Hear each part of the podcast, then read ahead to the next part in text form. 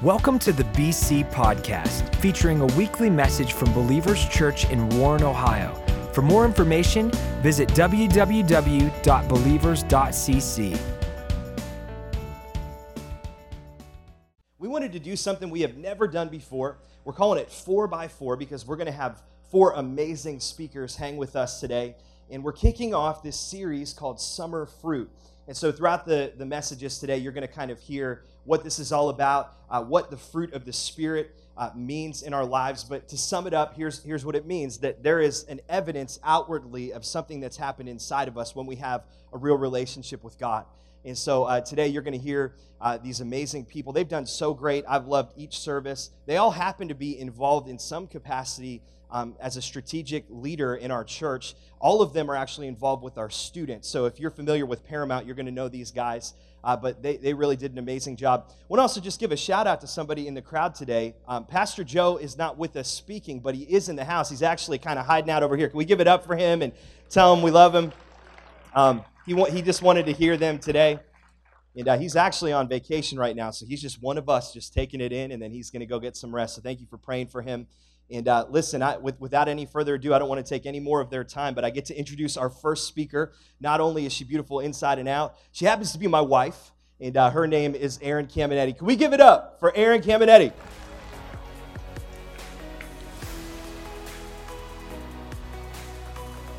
Well, hey, I'm so excited to get to be with you guys this weekend. And like Joe said, I am his wife, but he is my husband, right? so, um, actually, it's cool this year. We will have been married 10 years. And um, today is 15 years that we've been together, which is crazy. Um, I was 15, he was 16. Yeah, I like that. Clap him for love. Um, so yeah, we met at a church summer camp, actually the same summer camp that our students are going to in about a week. So all the parents in here, you can be real worried. um, but yeah, we met there, and I am not from Warren. I am from Urbana, Ohio, and that's like four hours from here. So we had to date long distance, and um, that was actually a lot of fun. A lot of people hate the concept of long distance, but we loved it because we were both talkers, so we talked on the phone a ton, but we had so much in common. So it made it really easy. But we definitely had things that we did not have in common. And um, one of the things that stands out to me the most is that Joe is an oldest child and I am a youngest child. And I don't know about you guys, but I know there are some big differences there. Um, the biggest one, in my opinion, is that oldest children are always torturers, right? Youngest children can say, Amen. Yes. so in my case, this was really true. Um, I have two older sisters, and they loved torturing me. And maybe you're thinking, like, sisters, they probably didn't torture you as bad as like an older brother would, but I think sisters torture even worse than than brothers would because they're very mental. Like they get in your head and they just mess you up. So I'm going to tell you guys some funny things that happened to me as a kid and just so you know, tip of the iceberg. I don't have time to share it all. Um, one thing that that they did to me one time, and I th- I think I was just like minding my own business, maybe washing dishes or something as like you know little run. I was just abused, guys. I was just washing dishes, doing everything. Um, but my sisters, they came, they tackled me down to the ground, and next thing I know, they are writing all over my face, and I'm like, what is going on? So finally, they let me up. I go into the bathroom and I look, and the word poop was written across my forehead, not with just any normal marker, but with a Sharpie. Yeah, so if you guys know anything about Sharpies and skin, you know that uh, that didn't come off very well. There was a little bit of a remnant of poop. You might say a skid mark. yeah, I couldn't hide that one very well. So um, it was, you know, mentally torturing, right? Um, one other thing that my sisters loved to do to me, and this happened quite often, with something called Chinese torture. Um, some of you might know what this is. Some of you maybe have done this, and some of you maybe have had this done to you. And if that's the case, just know we do have counselors available here at the church. Um, but let me explain to you what Chinese torture is. So, the torturer holds down the person they're torturing, which is always the younger sibling. They get down, you know, I mean, you are down. You're there, they've got you locked, and they get a loogie, a big old loogie. You guys know what that is? Yeah, it's snot. From the deepest part of their soul, the most evil part of their soul, and they take this loogie and they let it drip and then they suck it back in.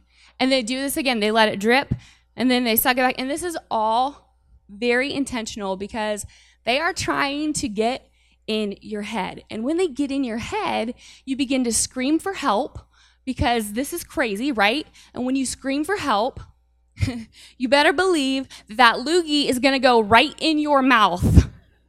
Yes. So that happened to me a lot. Please pray for me. I still need healing in my life. Um, so obviously, as you know, a little girl walking around having this happen, I carried maybe a little bitterness, maybe some resentment, little rage here and there. Um, so one day in particular, my older sister Kara was babysitting me, and we were home alone, um, just watching TV, relaxing. And I thought, I want a smoothie. So I got up to make a smoothie, and the way our house was laid out, we had our kitchen, our living room, where we were actually watching TV. And then we had our family room. And in that family room, we had a deep freezer. And in the deep freezer was some frozen strawberries, which I obviously needed for my smoothie. So I get up and I have to walk by my sister who's laying on the couch. And I can't help but notice how relaxed she is, how just at ease. Her life is good. Like she's not worried that I'm about to tackle her and write poop on her forehead or spit a loogie in her mouth. You know, it was just good for her. She was having a good time. So I go and I get my strawberries and mind you, the strawberries that I get out of the freezer, they're not like individually frozen strawberries like you'd get at the store. They had some juice and stuff, so they were like frozen into a brick. Okay. So I get my frozen strawberries and I'm walking back and I have to walk right by the couch, you know. And all of a sudden, and before I say this, I need you to know I was young, okay? I hadn't really thought about what could happen. Um, so I'm walking by the couch. I got my strawberries, and all of a sudden, that rage rose up in me, and I thought, I'm going to show her she can't mess with me. And I took the strawberries, I swung them as hard as my little girl self could, and I hit her over the head with the brick of strawberries. So, Joe, you better watch out. That's all I'm saying. but maybe you guys have heard the saying um, sin takes you farther than you want to go and it keeps you there longer than you want to stay so for me in this case the farther than i wanted to go was i actually really hurt my sister she didn't get up jump up run after me she sat there curled up into a fetal position put her hands on her head and just sobbed and that was not my intention i just obviously wanted to scare her a little you know show her she couldn't mess with me um, you know, I visit her in the hospital every now and then. No, I'm totally just kidding. She's fine. She's great. She recovered. Um, but then the longer than I wanted to stay part was the fact that I hadn't calculated just how many nights and days I would spend worrying and wondering what exactly was going to happen to me as retaliation. So maybe in that moment, I should have used the fruit of self control rather than using fruit to lose my self control right? so today, guys, we're talking about self control. And I believe that everyone on the planet can have self control. But here's the thing we're talking about the fruit of the spirit self control, which is different from maybe what we know. And so, this fruit of the spirit actually does not come from what I want, it doesn't come from my will and my desire and just my grit and tenacity, this actually comes from the Holy Spirit that lives on the inside of me. It comes from His will, His want, His desire, and His power. Philippians 2:13 says this, "Not in your own strength, for it is God who is all the while effectually at work in you, energizing and creating in you the power and desire both to will and to work for his good pleasure and satisfaction and delight. This is awesome news, guys. I don't know about you, but for me, it takes the pressure off. Um, I don't feel like I just have to white knuckle it, hope that I do the right thing, and just get by. God is actually helping me, living on the inside, giving me the will, the desire, and the power, right? So this is really cool, but here's the trick you have to invite Jesus in, and you have to give him control in your life. So, if I could have you remember one thing from my little segment today, it would be this self control takes control when I give God soul control. Galatians 5 16 through 17 says this So I say, let the Holy Spirit guide your lives. That's soul control. Then you won't be doing what your sinful nature craves. self control. The sinful nature wants to do evil, which is just the opposite of what the Spirit wants. And the Spirit gives us desires that are the opposite of what the sinful nature desires. These two forces are constantly fighting each other, so you are not free to carry out your good intentions. And this, I think, is the battle we all face, right? We want to do good, but we don't do good. We do the wrong thing, right? So, what's the solution? You need self control. But how do you get self control? Well, you let the Holy Spirit guide your life. Self control takes control when I give God soul control. So, how do I really give God soul control? Well, at the risk of oversimplifying this, I believe that the answer is simple, and I believe that it's found in Proverbs 3 6. It says this In all your ways, acknowledge him, and he shall direct your paths. I believe that if you're going through something, maybe you can't stop overeating. Maybe you can't stop overspending. Maybe you can't stop looking at that thing on the internet you know you shouldn't. Maybe you can't say no to that pill. Whatever it is in your life, I believe that if you just acknowledge God, look to Him, put Him first, He will then come through and He's able to help you. And it's not that He's not there already, it's just that we have to allow Him and give Him access to help us in every single area. So cry out to God and say, God, I am weak, but I know that when I am weak, you are strong, and your strength is made perfect in my weakness. God, help me in this moment. So, guys, I trust and I hope and I pray that in somewhat of the same way that my sister was impacted with fruit, that you all today would be impacted with fruit as we continue even on in this series. Just remember self control takes control when I give God soul control. Thank you guys so much. Would you help me welcome Corey Clement to the stage?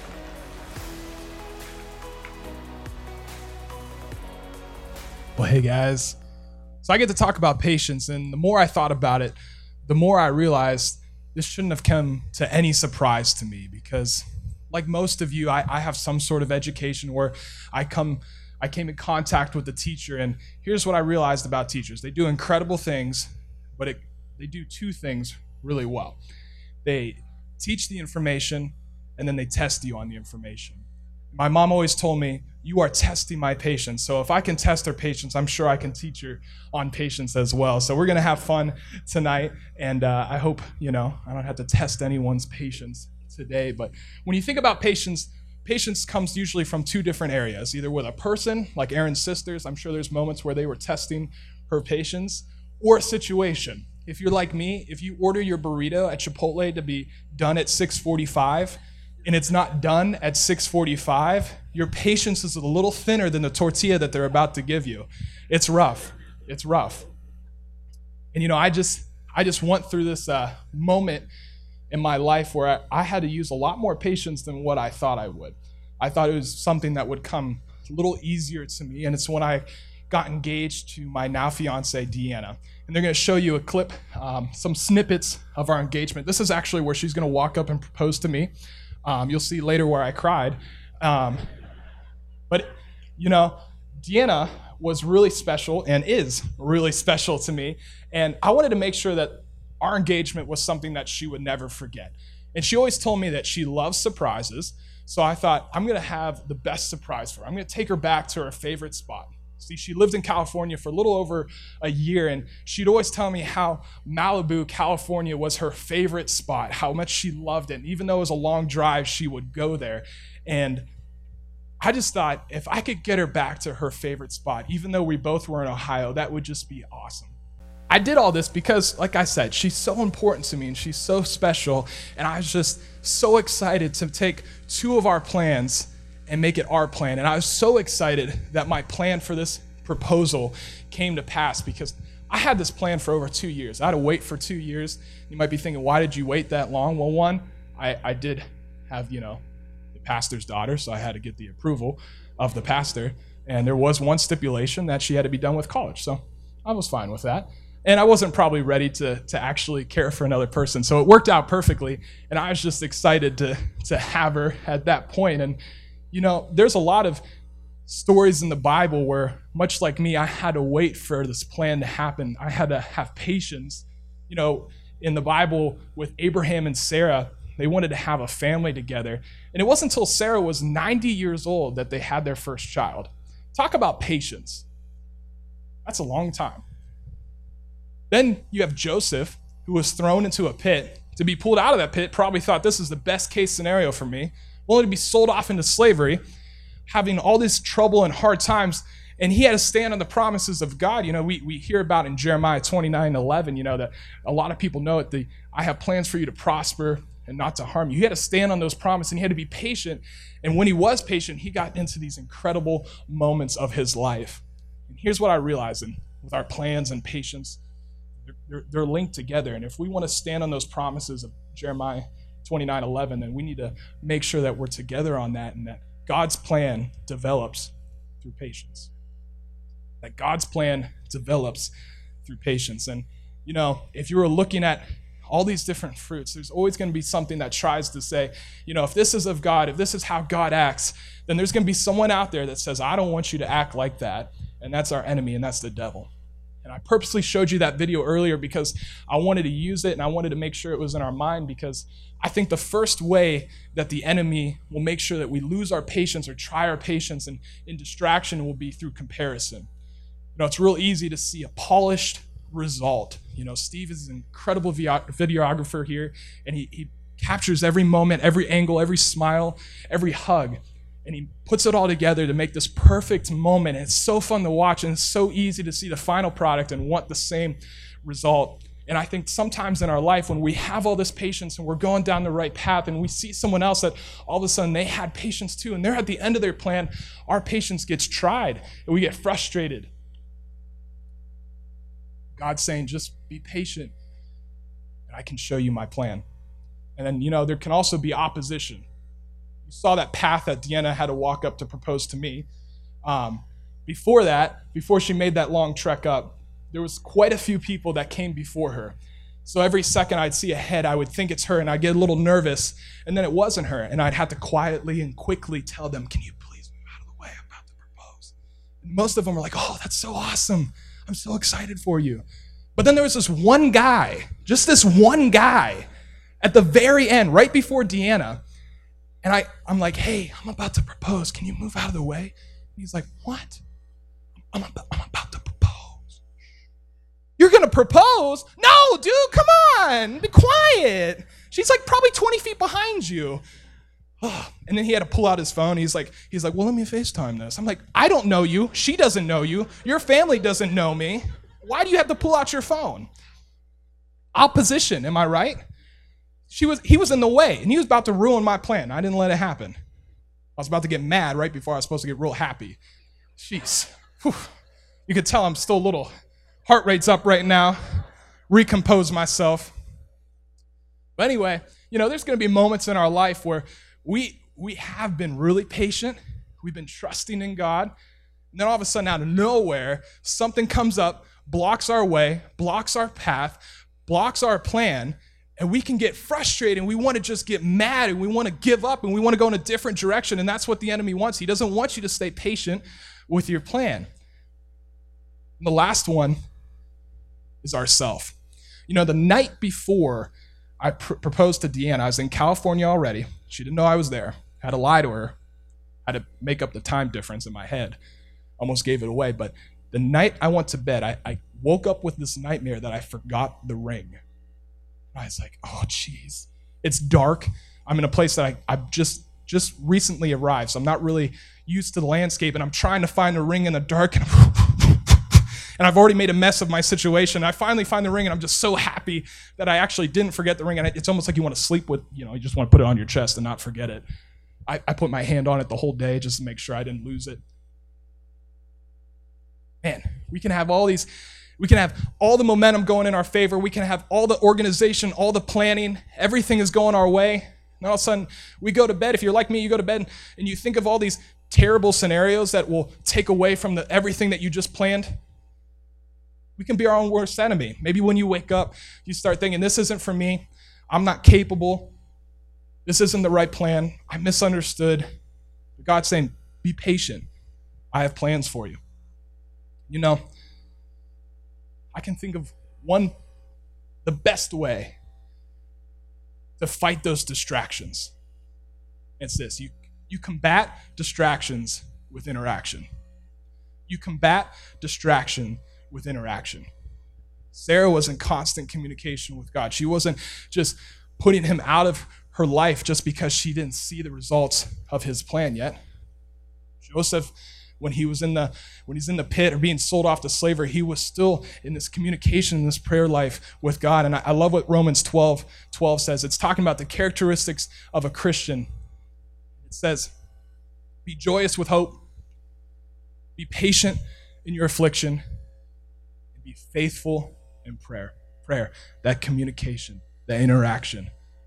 Saying, be joyous in hope. Let, let the hope that we have as Christians being born again, having that eternal life in heaven, let that be your hope and your joy. So you can be patient in those times where you're tried, you feel in trouble, you feel harm. And as always, make sure that you're in constant interaction with God. Guys, thank you so much. Can you do me a favor and help me welcome Kristen Cathers to the stage?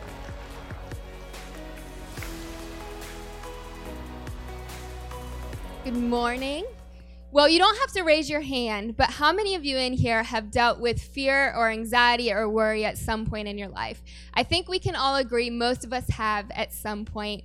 Now, for me, growing up, I was deathly afraid of thunderstorms to the point where I actually would, at the first sound of um, thunder or the first sight of lightning, I would run to a basement, even if I was at a friend's house, run to their basement, curl up in the fetal position on the floor plug my ears, close my eyes. If there was a blanket and pillow, I'd add that on top of me, and I would stay there for the entire storm. And this actually lasted for about 14 years of my life. So even in middle school, I was doing this at night. I would go into my parents' room and do the same thing on their floor if it was storming in the middle of the night.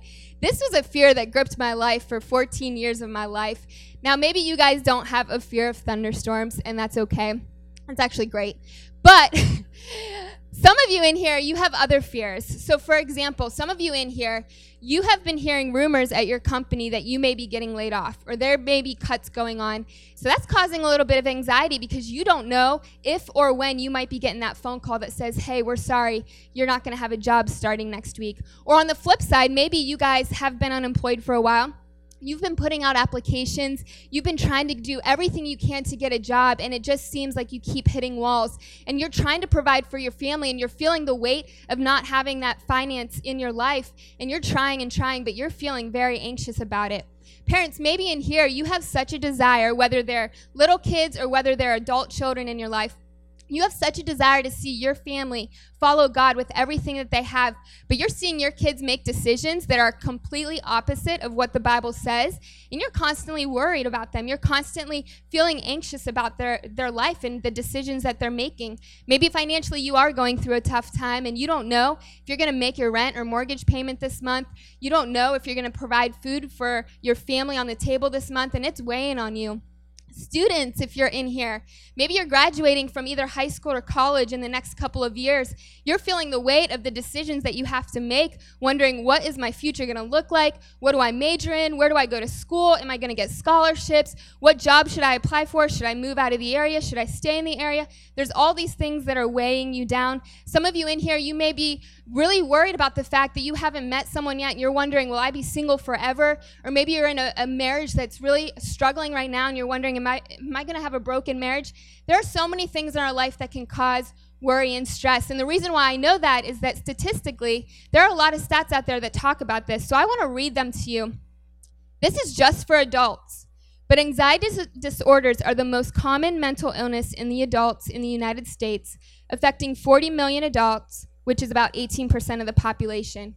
So if you break that down, that's about one in five to one in six of us in this room are struggling with an anxiety disorder. We're dealing with this a, a lot and very heavily. But that's just adults. Take a look at the college age stats. 60% of college age students are very sad, and over half of them, or 50%, feel an overwhelming sense of anxiety. That's a lot of pressure that college and young adult age students are feeling, and we can see that. 6.3 million teenagers, which is 30% of girls and 20% of boys, have had an anxiety disorder. So, as you can see, anxiety, worry, fear is no respecter of persons. all ages, all genders, all nationalities, all of us can deal with worry and fear at some point in our life. Now, for some of you, it may be situational. It may be something that you're just dealing with once in a while when a situation comes. And once that situation's resolved, you're fine. You don't deal with worry and stress again until maybe another situation comes along. But as you can see, there are a lot of people that are dealing with this on a daily basis or struggling with this to the point where it's really affecting their life. So, what do we do? How do we handle worry, fear, anxiety, stress, any of those things that have affected our life? Well, what we need to do when we feel anxious is we need to get anchored. We need to get anchored into what God says and into the Word of God. So, take a look at this scripture. It's Philippians 4 6 through 7.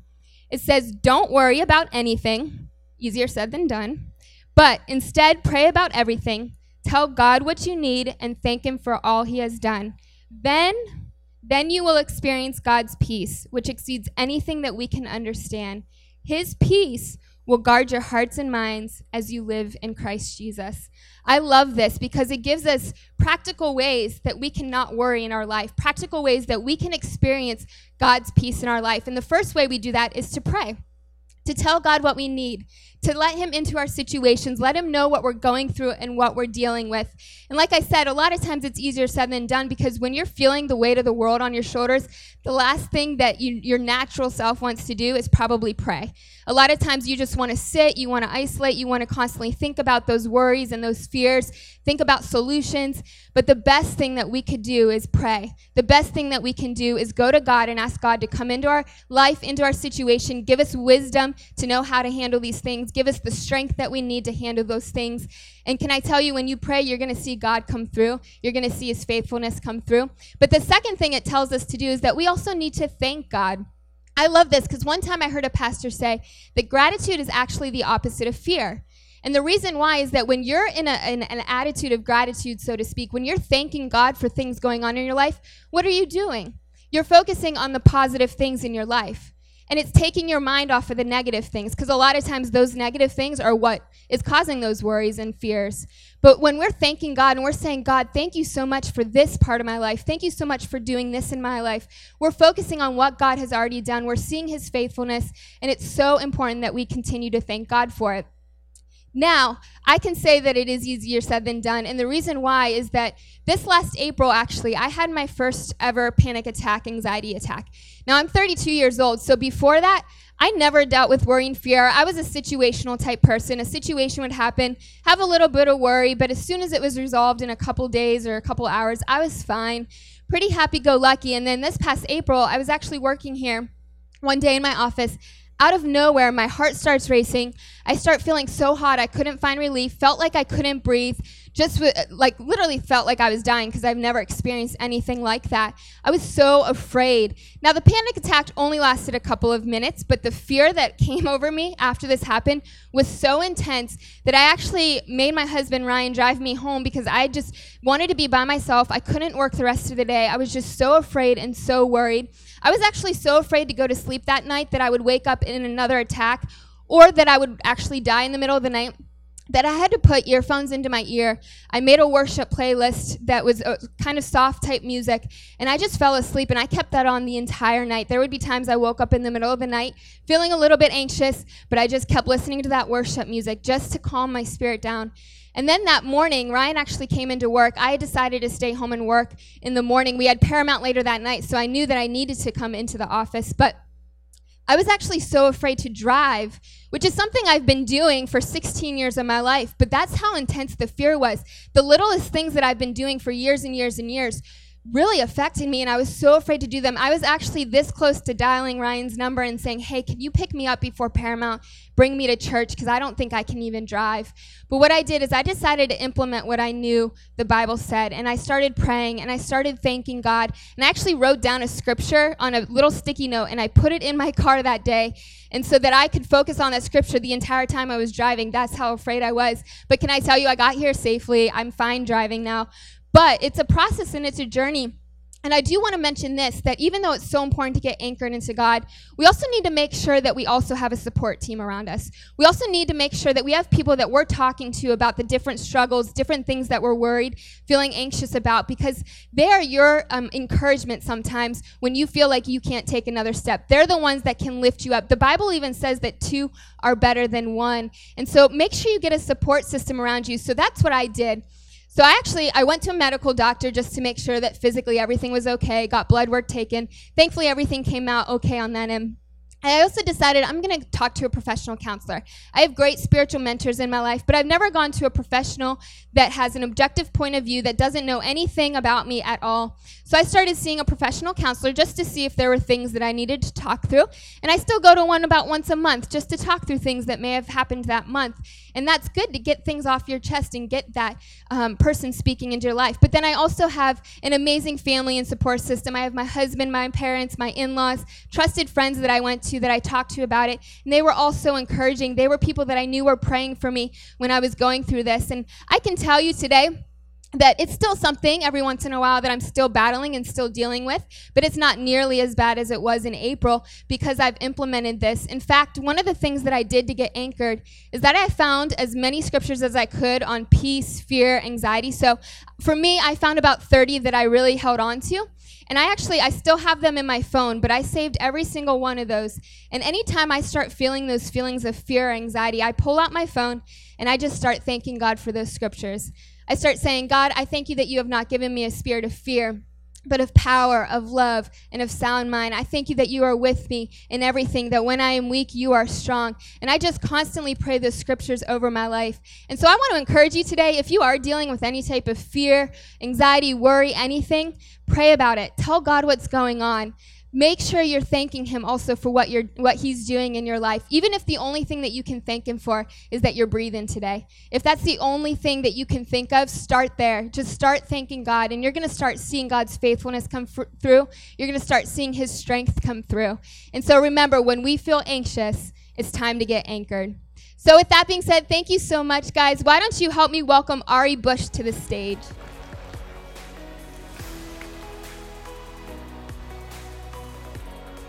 here to talk to you today about love. And I thought a really good place to start would be by telling you about the first time that I fell in love. It was the fifth grade, a magical time. And uh, her name was Megan. Now, by all accounts, Megan was the prettiest girl in our class. This was a consensus we had reached. And I was the nerdy class clown, the scrawny kid with big glasses um, and so some said that I didn't have a shot, but I was I was convinced that through perseverance and passion, I could win her over. And so I worked up the nerve to ask her out. With a note, of course. I couldn't at that time I was generally too terrified to speak with her face to face or make eye contact with her. But the note was great. And so she wrote she wrote me back and it was a very sweet and polite no. I was discouraged, I'm not going to lie to you, but I wasn't defeated. So I asked her out again. Six more times. And on the seventh time, which feels right to say in church, on that seventh time, she said yes, guys. Yeah. However, I was not prepared for the pressure of being the boyfriend of the prettiest girl in the fifth grade it was crushing. and so, um, even though we were dating, I still somehow couldn't make eye contact with her or talk to her. So it got more awkward after the yes. And so, we, after three days of this silent dating bliss, I'm sitting in the lunchroom and one of the coolest kids in my in my class, a guy I was totally intimidated by because he was like he was a jock, he was handsomer than me, cooler than me, uh, he sits down next to me and he, he says, Hey, um, your girlfriend said she wants to kiss me at recess today. You know, so I was reeling, like, how could she do this to me after all these three days we've had?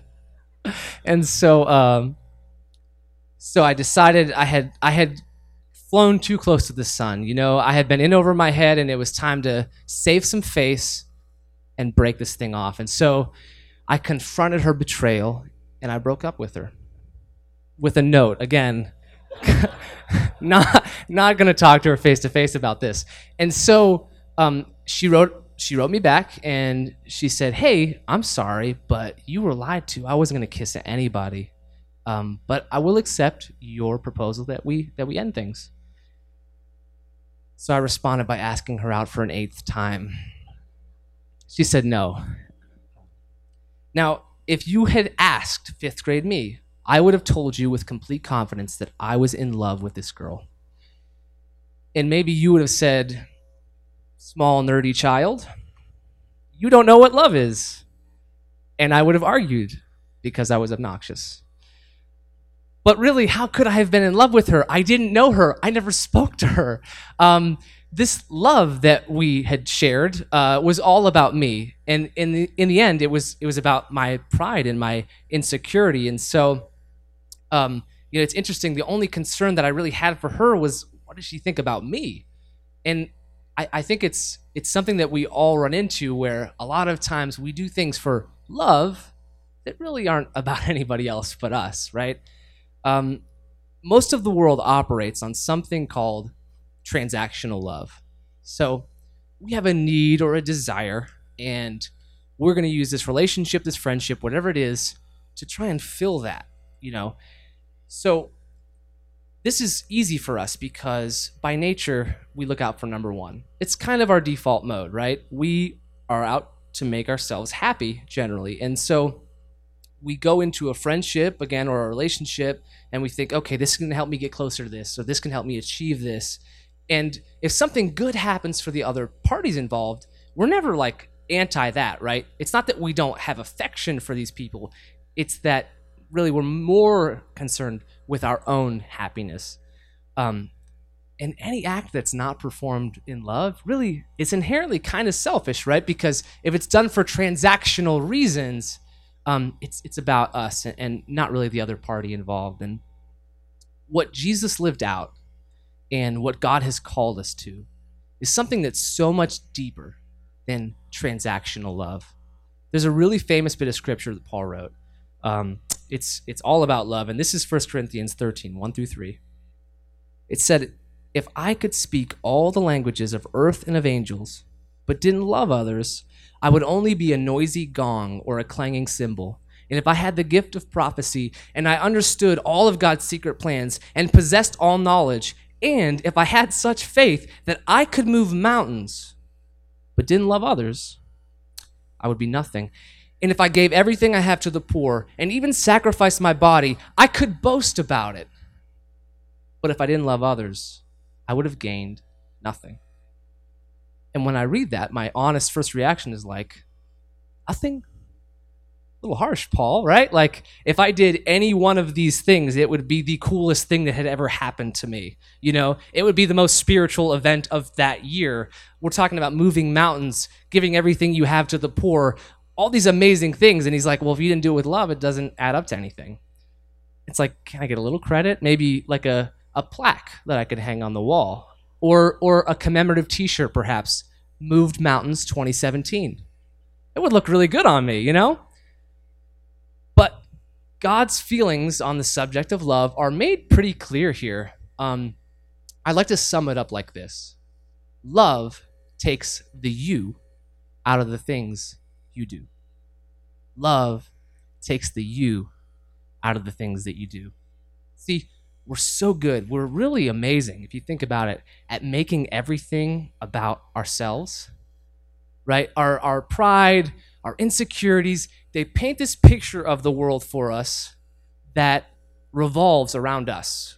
We have a very me centric universe that we operate in.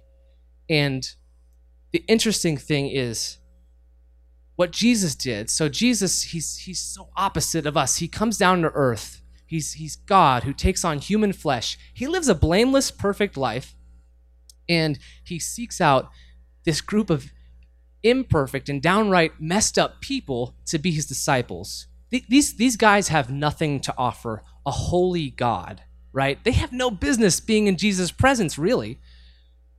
But his relationship with them was not about what they could do for him. Jesus' relationship with his disciples was all about what he wanted to do with them. He had plans for them. He was going to sacrifice a lot. In the end, he was going to sacrifice everything for them and for us. And you know, the, the interesting thing is God's love, it, it isn't it isn't transactional, it's it's sacrificial. See, transactional love says, what am I going to get out of this? But sacrificial love says, you might not get anything. In fact, it's probably going to cost you something.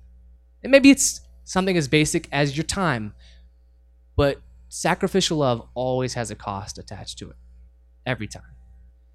And uh, Paul has a little bit more to say about what it looks like when we walk in sacrificial love. So we're going to go back to 1 Corinthians 13. Now we're in verses 4 through 7. It says, Love is patient and kind. Love is not jealous or boastful or proud or rude. It does not demand its own way. It is not irritable, and it keeps no record of being wronged. It does not rejoice about injustice, but rejoices whenever the truth wins out. Love never gives up, never loses faith, is always hopeful, and endures through every circumstance. That sounds great, right? It's really poetic. You've probably heard it said at a wedding or two. I know I have. Um, but again, my first thought there is that's a lot, Paul. That's kind of lofty, right? Like, if I embodied any of those qualities for any given portion of time, that would again be like the most amazing thing I had done all year. Um, to do these things, it sounds really difficult. And the interesting thing is when you talk about the fruit of the Spirit, like we are, when you talk about all the qualities that Paul just listed there, it's actually describing a very specific personality. These are the characteristics of Jesus. So the amazing thing is it sounds impossible for someone to do, but but there's a guy who did it. There's a guy who actually lived all this out. And here's the deal, guys. Without Jesus, this kind of love is impossible for us. You know, maybe you could capture a bit of it. You could try really hard and capture a smidge of it for just a time, but eventually we would revert to going for number one, you know, looking out for ourselves. And the amazing thing is that uh, the amazing thing is that is that God God just he thinks so differently from us. You know, he comes at things from this angle that really we can't come at things from. See, we're we're so determined sometimes to make things happen. The temptation is like, I'm gonna be kind. No, this person that they drive me crazy, I'm gonna be kind to them. I'm gonna make this happen. Good luck. You might you might be successful for a day or two, but at some point they're gonna push you over the edge and you're gonna snap. Because this kind of love, it's not about your effort that's not that's not what it's about. So if if you follow Jesus with your life and you watch how he operated in the Bible, you watch how he operates now, you'll start to see some of those qualities reflected in you. See, it's love that takes the you out of the things you do, that puts God and other people first. And when we begin to put God and other people first, we will see amazing things happen. See, every one of you, even if you don't understand or realize it, God has put gifts and abilities in you that are amazing. But they will never flourish unless they're used to bless other people. See, they're meant to be shared. If, if all they ever did, if all your talents and gifts ever did was advance your individual cause, you would never reach your full potential because we're meant to live for other people. It's actually how God designed us. And when we operate in this love, it opens wide our ability to walk in peace, to have patience, to have self control, all these fruits of the Spirit, because they come from what God is doing inside of us. See, fruit is just evidence of the kind of tree that you're looking at, right? An apple tree doesn't have to focus really hard to make apples. It doesn't have to think apple, apple, apple. So the thing is, but we we see fruit, and because we're external, right? We're visual by nature. So we maybe see somebody exhibiting the fruit of the spirit, and it's like, I can do that. I'm gonna make that happen. But if, if we're not relying on an internal work that we allow Jesus by his grace to do, then we're gonna falter, you know? we're gonna we're gonna be left with our heads scratching. Well, how how did they do that? How did Jesus do that? Um, because bearing fruit becomes a lot easier when you've put in the time to let Jesus do that slow work, that internal work. And then the external evidence, it comes. But if you worry about the external evidence and don't ever get to the internal, you're never going to see that fruit you want to see. But one day, if you've been following Jesus, if you've been watching how he operated, trying to put God and other people first, one day you're going to look out. You're going to say, Oh, there's the fruit on that branch. There's the kindness I tried to make happen. But now it's just my response because God has changed my nature. He's changed the kind of tree that I am. I don't have to be an apple tree. I'll be what he's what he's made me to be. So that's the struggle, guys. We want to make it happen, but God is saying, "No. No, I've do- I've done it. There's, there's something I want to do for you. I'm going to I'm going to make it happen, not you." Can we bow our heads and pray?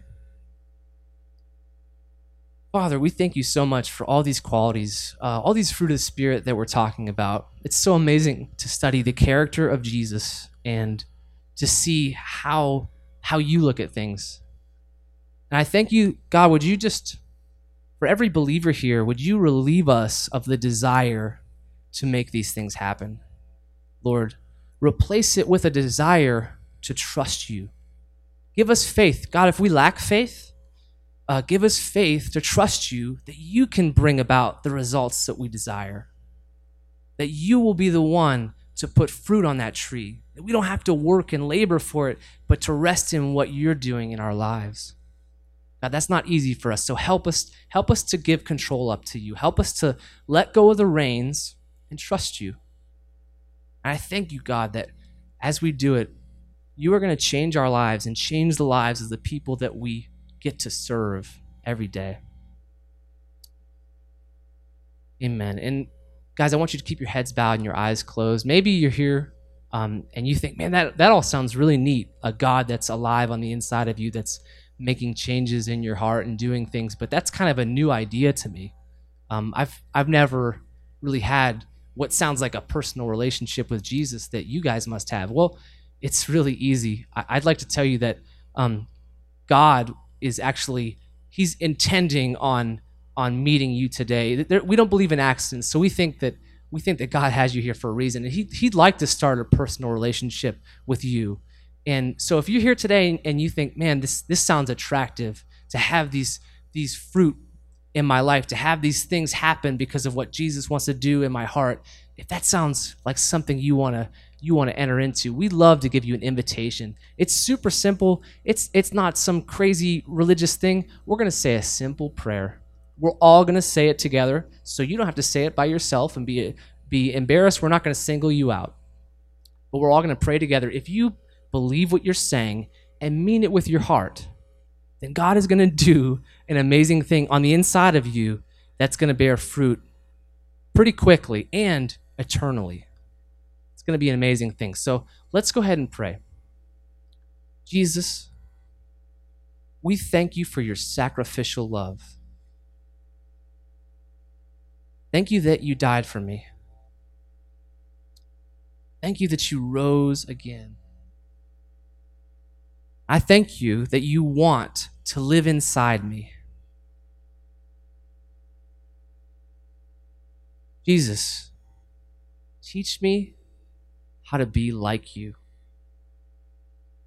I ask you to forgive me for every mistake and thank you for loving me in spite of those mistakes. I ask you to come into my life and lead me from this day forward. Amen.